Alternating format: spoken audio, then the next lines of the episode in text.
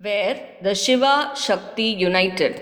The Tamil saint poetess Avvaiyar says the mother and the father are the first known gods.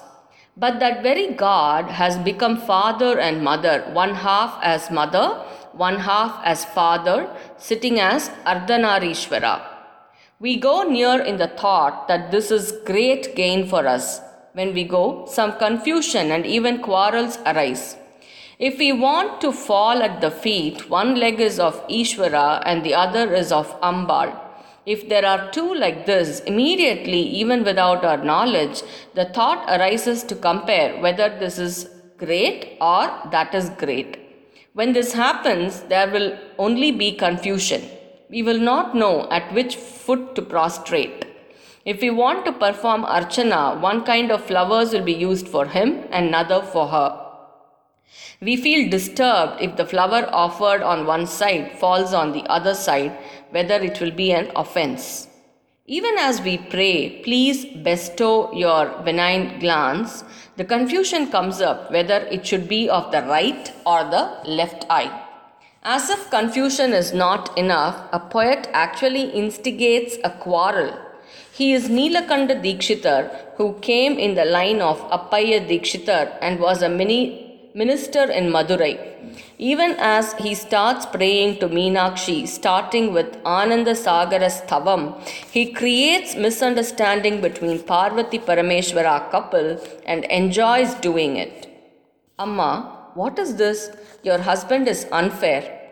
Has he stolen all your fame? He has earned the name Kama Dahanar, one who burnt Manmada, it was the eye at the center of the forehead that burnt.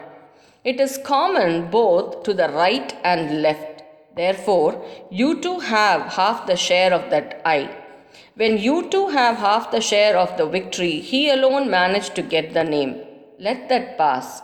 At least in this, he has half the right. What is more unfair is calling him Kala Kalan. Which was the leg that kicked Kalan? Was it not the left leg? It, is that not wholly 100% yours? The Kala Samhara which you did, he has stolen for himself, says the poet.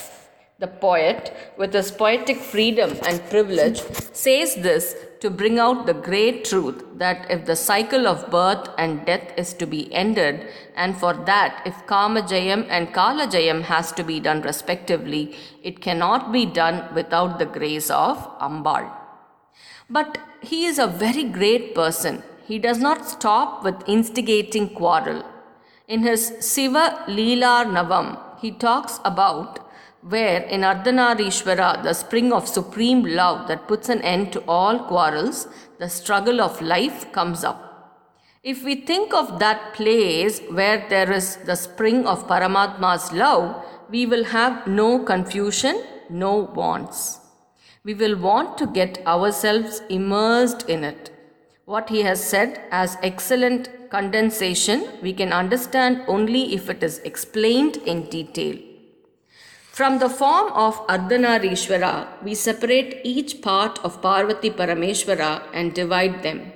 He has the names Madhoru Bagan, Madhoru Bagan, one who has lady as one part, Umayoru Bagan, one who has Uma as one part. She has the name Bhagam Priya. Even then, it is possible to distinguish between his eye and her eye, his ear and her ear, etc. It is possible to divide and say that this part is his and that part is hers. When two personalities are presented in this manner, there arises the confusion of comparison. We think is there not a place in them which cannot be divided and seen separately and start searching for it? What is that which cannot be divided? It's the atom that stops us saying this far and no more. It is by dividing that which cannot be divided, lots of evil have been brought about. By doing this mischief, both sides are aware that irrespective of one side or the opposite side, everything will get destroyed.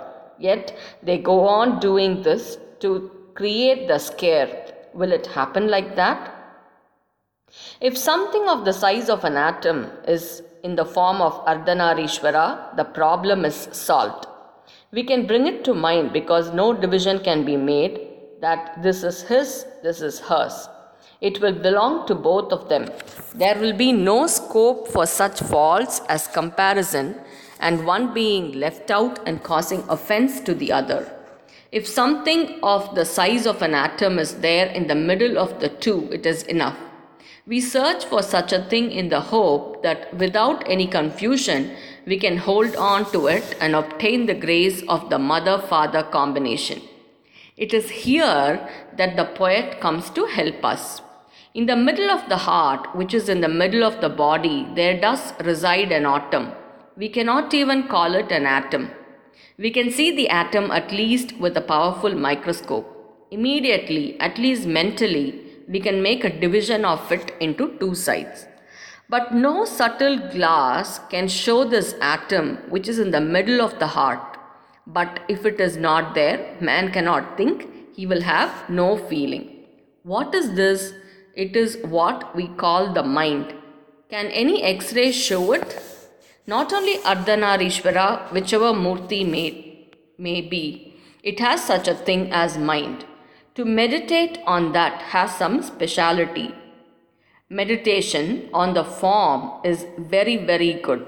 Although in the early stages it is considered necessary too, our mind does not remain const- concentrated on this without wandering here and there. It does keep shaking. If it is the form of Parameshwara, there is the Jata, long hair, the Ganga, the moon, the eye on the forehead, the Neelakandam, Thus, the thought wavers without knowing on what to concentrate. If we consider Paramatma's mind, it is one. In our minds, there are millions and millions of thoughts. Out of these, three fourths will be faulty. Will the mind of Ardhanarishwara, who is both mother and father, be like this? In that, what else can there be except one thought, namely extreme compassion? It is an atom sized mind full of mercy. The poet says, Take hold of it. It is Kumaraswamy who takes us and makes us remain there, the lovable child who came out of the union of Sivasakti. Sri Gurubhyo Namaha.